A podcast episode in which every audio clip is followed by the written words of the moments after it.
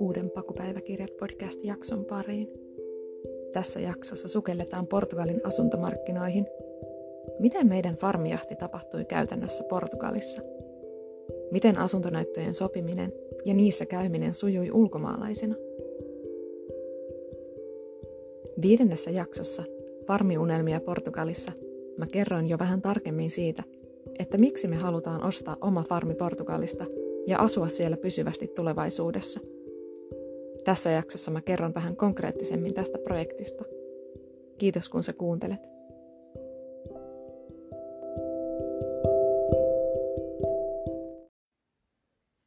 Pakuun muuttaminen ja sillä Etelä-Euroopassa reissaaminen oli meille tosi iso haave ja unelma. Mutta meille tämän matkan yksi tärkeä osa oli se, että me tutustutaan samalla Portugalin asuntomarkkinoihin. Tämä oli myös se syy siihen, miksi vietettiin lähes koko matkamme juuri Portugalissa. Tiedettiin, että me halutaan tulevaisuudessa muuttaa sinne, joten hyödynnettiin pakussa asuminen maan eri alueisiin tutustumiseen. Haluttiin ottaa Portugali haltuun etelästä pohjoiseen ja makustella sitä ajatusta, että tänne me sitten muuttaisimme, kunhan oma farmi meille löytyy.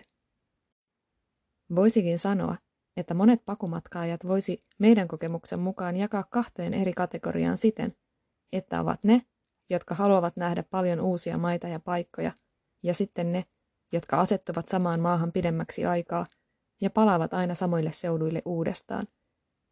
Me olemme selvästi noita viimeisimpiä. Me aloitettiin asuntonäytöllä käyminen jo hieman harjoitusmielessä Espanjassa, kun käytiin katsomassa paria kohdetta sieltä päin. Tällöin me ei kuitenkaan oikeasti oltu ostamassa mitään, mutta haluttiin saada hieman tuntumaa ja vertailukohteita ennen kuin alettiin tositoimiin. Me etsittiin myynnissä olevia kohteita ihan netistä erilaisilta sivustoilta. Kun oltiin löydetty meitä kiinnostavia kohteita, laitettiin viestiä välittäjälle.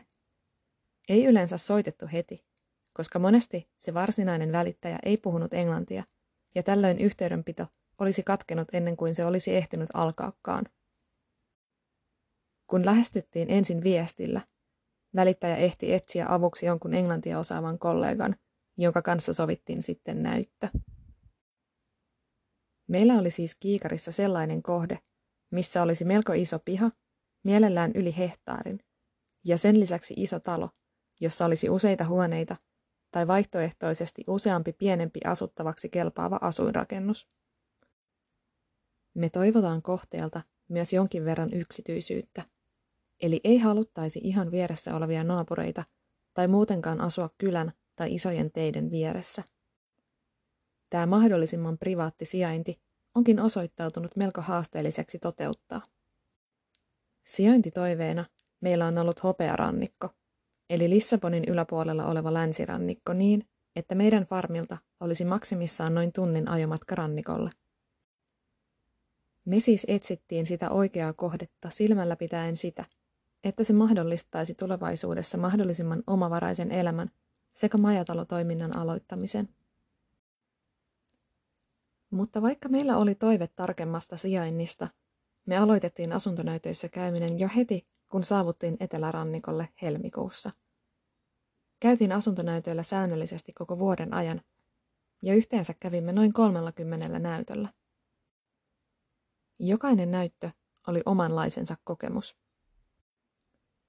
Jo se, että me saatiin sovittua näytölle päivä ja aika, oli hyvä saavutus, sillä moniin meidän yhteydenottoihin ei vastattu ollenkaan. Näytöillä meillä oli lähes aina mukana asunnon välittäjä. Vain muutaman kerran asuntoa näytti talon omistaja. Näytöillä sitten tietenkin yleensä kierrettiin koko talo ja piha. Joskus välittäjä ei ollut varautunut kulkemaan esimerkiksi märillä pelloilla, ja osa pihasta saattoi siksi jäädä näyttämättä. Välittäjä saattoi saapua farmille suorissa housuissa, pienissä nahkakengissä tai korkokengissä. Tällöin mutaiselle, hiukan luonnon valtaamalle takapihalle kulkeminen oli usein jopa hiukan huvittavaa seurattavaa. Joskus kävimme nämä takapihat sitten ilman välittäjää kiertämässä näytön päätyttyä – koska välittäjä kertoi, että sinne kulku oli liian hankalaa. Portugalilaiset eivät muutenkaan tunnu olevan erityisen mielissään sateisista keleistä, ja välittäjät olivatkin sateisina näyttöpäivinä aina hyvin harmissaan siitä, että nyt emme näe asuntoa aurinkoisessa säässä. Välittäjältä puuttui myös usein talon paperit, ja joskus kävi myös niin, ettei edes avaimia ollut koko huoneistoon, vaan vain puolet rakennusten ovista saatiin auki. Tämä oli tietysti meille turhauttavaa. Jos olimme itse ajaneet useamman tunnin edellisenä päivänä kohteen lähistölle yöpymään, ja seuraavana aamuna vielä odottelimme yleensä hiukan myöhässä saapuvaa välittäjää, toivoen, että ehkä juuri tämä farmi on meidän tulevaisuuden koti. Isoin ongelma ja myös keskustelun aihe näytöllä oli rakennusten laillisuus ja rakentamismahdollisuudet tulevaisuudessa. Välittäjien mukaan kaikki talot olivat lähes aina täysin laillisia ja asumiseen rekisteröityjä. Kuitenkin talon papereita katsellessa selvisi, että rakennusta ei monesti oltu rekisteröity asuinrakennukseksi, mutta sen voisi välittäjän mukaan mahdollisesti tehdä hyvin helposti paikallisella kunnan talolla. Välittäjältä kysyttäessä kaikki rekisteröimiseen ja rakentamiseen liittyvä byrokratia oli Portugalissa hyvin helppoa ja vaivatonta. Näin ei kuitenkaan todellisuudessa ole, vaan päinvastoin. Kaikki viralliset asiat voivat olla hyvin hankalia ja hitaita hoitaa. Siksi me etsittiinkin lähtökohtaisesti sellaista taloa, missä rakennukset olisivat rekisteröity asuinkäyttöön jo valmiiksi. Portugalissa on kuitenkin hyvin paljon sellaisia rakennuksia, jotka eivät ole virallisesti asuinkäytössä, vaan ovat niin kutsuttuja maatalouden tukirakennuksia, jotka on tarkoitettu lyhytaikaisiin ja satunnaisiin yöpymiseen maanviljelijöille. Virallisesti näissä rakennuksissa ei saisi asua pysyvästi, vaikka monet niin siellä tekevätkin. Kuitenkin kaikki virallinen vuokraustoiminta, esimerkiksi Airbnbin kautta toteutettuna, vaatii sellaisen talon, josta löytyy viralliset asumisluvat ja kiinteistöverot on maksettuna. Oikean kiinteistön etsimiseen sai siis käyttää hyvin paljon aikaa, ja erilaisiin byrokratisiin vaiheisiin tuli perehtyä hyvin. Meillä oli apuna asianajaja, joka otti monesta asiasta selvää meidän puolesta. Kerran yhdellä kiinteistöllä oli paperien mukaan sellainen melko iso alue, johon saisi rakentaa lisää rakennuksia. Välittäjä kertoi meille, että siihen voi rakentaa vaikka kymmenen taloa. Meidän asianajaja kuitenkin otti asiasta selvää ja tuli ilmi, että siihen voisi rakentaa noin sadan neljän omakotitalon, eli aika perinteisen kokoisen talon. Ei siis puhettakaan kymmenestä talosta. Kuitenkin tämän uuden talon rakentaminen vaatisi ensin arkkitehdin tekemän suunnitelman ja sen hyväksymisen paikallisessa virastossa. Tapasimmekin reissun aikana yhden saksalaisen perheen, joka oli ostanut tontin ja odotellut oman rakennusluvan saamista jo yli vuoden. Lähes mihinkään välittäjän lupauksiin ei siis kannattanut luottaa, vaikka välittäjänä toimiva henkilö tuntuisi kuinka mukavalta ja luotettavalta ja vakuuttelisi, että kaikki on kunnossa. Yksi välittäjä, joka selkeästi liioitteli kohteensa rakentamismahdollisuuksia, jäi erityisesti mieleen. Hänen mielestään monet muut paikalliset välittäjät olivat huijareita, ja meidän tulisi olla hyvin varovaisia. Mutta hän, hän ei olisi huijari. Hänen mukaansa muut välittäjät näkivät ulkomaalaisissa nuorissa asunnon ostajissa vain helpon rahan, kun juuri hän näki pelkästään ihmisen. Tällä välittäjällä ei kuitenkaan sattunut talon papereita mukaan näytölle. Hän myös kertoi, että talon remontointi oli nopea parin päivän juttu ja että takapihalle voisi rakentaa uuden ison uimaaltaan. Pyrimme kuitenkin siihen, että jaksaisimme näytöllä kuunnella loppuun välittäjien myyntipuheet asiallisesti ja toivottamaan iloiset heipat näytön lopuksi. Yleensä me pyydettiin esimerkiksi talon paperit jo etukäteen sähköpostilla ennen näyttöä. Usein välittäjät eivät kuitenkaan halunneet niitä lähettää ja kertoivat, että kaikki paperit olisivat kunnossa ja voisimme tutustua niihin näytöllä. Näytöllä sitten monesti ilmeni, että osa papereista puuttui kokonaan, tai se aikaisemmin mainittu että tontilla on rekisteröimättömiä ja luvattomia rakennuksia. Meillä oli myös kriteerinä se, että asunto ei saa olla ison tien vieressä. Monesti kuitenkin välittäjän ja meidän näkemys isosta tiestä ja sen liikenteestä olivat hieman erilaiset. Kerran yksi välittäjä sanoi, että tuolla vieressä olevalla tiellä on vain päiväsaikaa paljon liikennettä. Iltaisin ja öisin se olisi aivan hiljainen. Meille on kuitenkin hyvin tärkeää se, että tulevaisuuden kodissamme voisi kuunnella nimenomaan päiväsaikaan mieluummin lintujen ja muun luonnon ääniä kuin ohiajavien autojen aiheuttamaa melua.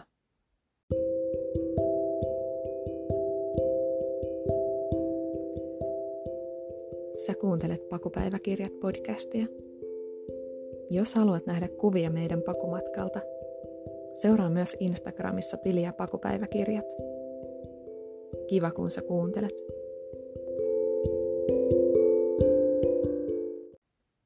Yksi hauska juttu oli se, että lähes jokainen välittäjä yritti lisätä meidän kiinnostusta kyseistä kohdetta kohtaan poimimalla pihasta jonkin hedelmän kotiin viemisiksi. Talon esittelyn aluksi pysähdyttiin usein hedelmäpuun alle. Välittäjä ihasteli tuottoisaa hedelmäpuuta, fiilisteli sen hyvää kuntoa ja lopulta poimi muutaman hedelmän meille maistiaiseksi.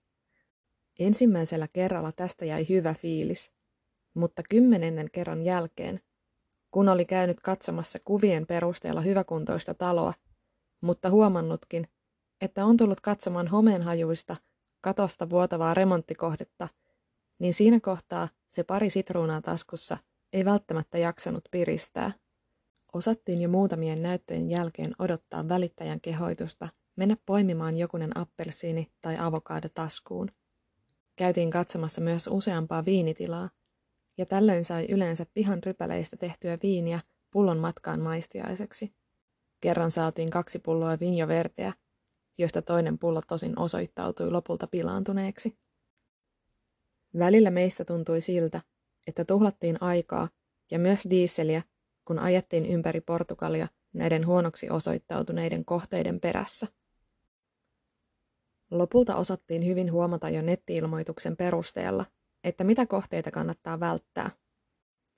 Jos ilmoituksessa oli sanakin remontin tarpeesta tai osa huoneesta oli jätetty kuvaamatta, se yleensä tarkoitti sitä, että asuntoon oli satanut vettä sisään jo useamman vuoden ja että talo kannattaisi purkaa tai vähintään rakentaa kauttaaltaan uusiksi. Kerran käytiin katsomassa upeaa tilaa, jossa oli satoja hedelmäpuita pihassa, kaksi hienoa taloa ja hintakin oli kohtuullinen, vaikka toisen talon papereissa olikin jotain puutteita. Tämä oli yksi niistä harvoista kerroista, kun talon omistaja esitteli meille talon. Kerkesimme jo hiukan ihastua taloon, ja kävimme katsomassa samaa kohdetta useamman kerran. Lopulta sitten paljastui, että talon upean pihan poikki oli mahdollisesti tulossa muutaman vuoden päästä uusi moottoritie. Omistaja ei ollut maininnut tästä tulevasta tiestä sanallakaan meille, ja meidän asianajaja kehoitti pysymään kaukana tästä kohteesta, vaikka myöhemmin välittäjä ja omistaja kovasti soittelivatkin perään ja yrittivät vakuuttaa meidät siitä, että tien tulemisesta ei ole sataprosenttista varmuutta, ja jos tie sitten joskus tulisikin, tämä kunta maksaisi siitä pakkolunastamastaan tontin osuudesta tietysti palkkion. Me ei kuitenkaan missään nimessä haluttu isoa moottoritietä meidän takapihalle. Se olisi ollutkin siis melko ikävä yllätys, jos olisimme suinpäin rynnänneet kaupoille. Pakussa asuminen loi kyllä loistavat edellytykset siihen, että pystyttiin vuoden aikana käydä katsomassa useampaa kymmentä kohdetta. Oli kätevää katsoa yöpaikka jostain kohteen lähistöltä, yöpyä siinä ja lähteä aamulla näytölle. Pakussa asuminen mahdollisti myös sen, että pystyttiin tutustumaan hieman syvemmin erilaisiin asuinalueisiin. Jos tykästyttiin kovasti johonkin tiettyyn kohteeseen, tutkittiin sen lähistöltä kaikki meitä kiinnostavat paikat. Oltiin erityisen kiinnostuttu lähellä olevista vesistöistä, järvistä ja jokirannoista. Ja yövyttiinkin näissä monesti pohtien, että olisiko tämä meidän tulevaisuuden lähin uimapaikka. Lisäksi tutkittiin aina, missä oli lähimmät ruokakaupat ja kahvilat ja minkä kokoisia ja minkä henkisiä kaupunkeja lähistöllä oli. Ennen meidän pakumatkaa me oltiin katseltu asuntoja jo Suomessa näiltä välityssivustoilta ja katseltu kartalta etäisyyksiä meitä kiinnostavista kaupungeista. Oltiinkin jo hieman alustavasti todenneet yhden kaupungin ja sen ympäröivien alueiden olevan sijainniltaan loistava kohde meille. Kun me sitten tarkemmin tutustuttiin tähän kaupunkiin ja alueeseen, se ei tuntunut meille oikealta. Kaupunki tuntui hieman pysähtyneeltä, ja vanha kaupunki oli täynnä tyhjiä liiketiloja. Lähiseuduilla kävimme katsomassa montaakin farmia, mutta ne sijaitsivat isojen ja laakeiden peltojen ja peltokoneiden ympäröiminä, eikä se miljö oikein inspiroinut meitä. Eli vaikka paperilla ja kartalla tämä kaupunki ja sen lähialueet tuntuivat hyviltä, vasta pakulla siellä useampaa paikkaa kolutessa totesimme, että se ei olekaan sitä, mitä me etsimme. Vaikka haluamme kyllä asumaan maaseudulle, se tarkoittaa meille enemmänkin luonnon rauhaa ja läheisyyttä kuin voimakkaasti lannoitettuja naapuripeltoja ja työmaakoneita. Pakussa asuminen ja reissaaminen siis mahdollisti aivan loistavasti sen, että me pystyimme oikeasti tunnustelemaan eri kohteiden tunnelmaa ja sitä, oliko se meille sopiva.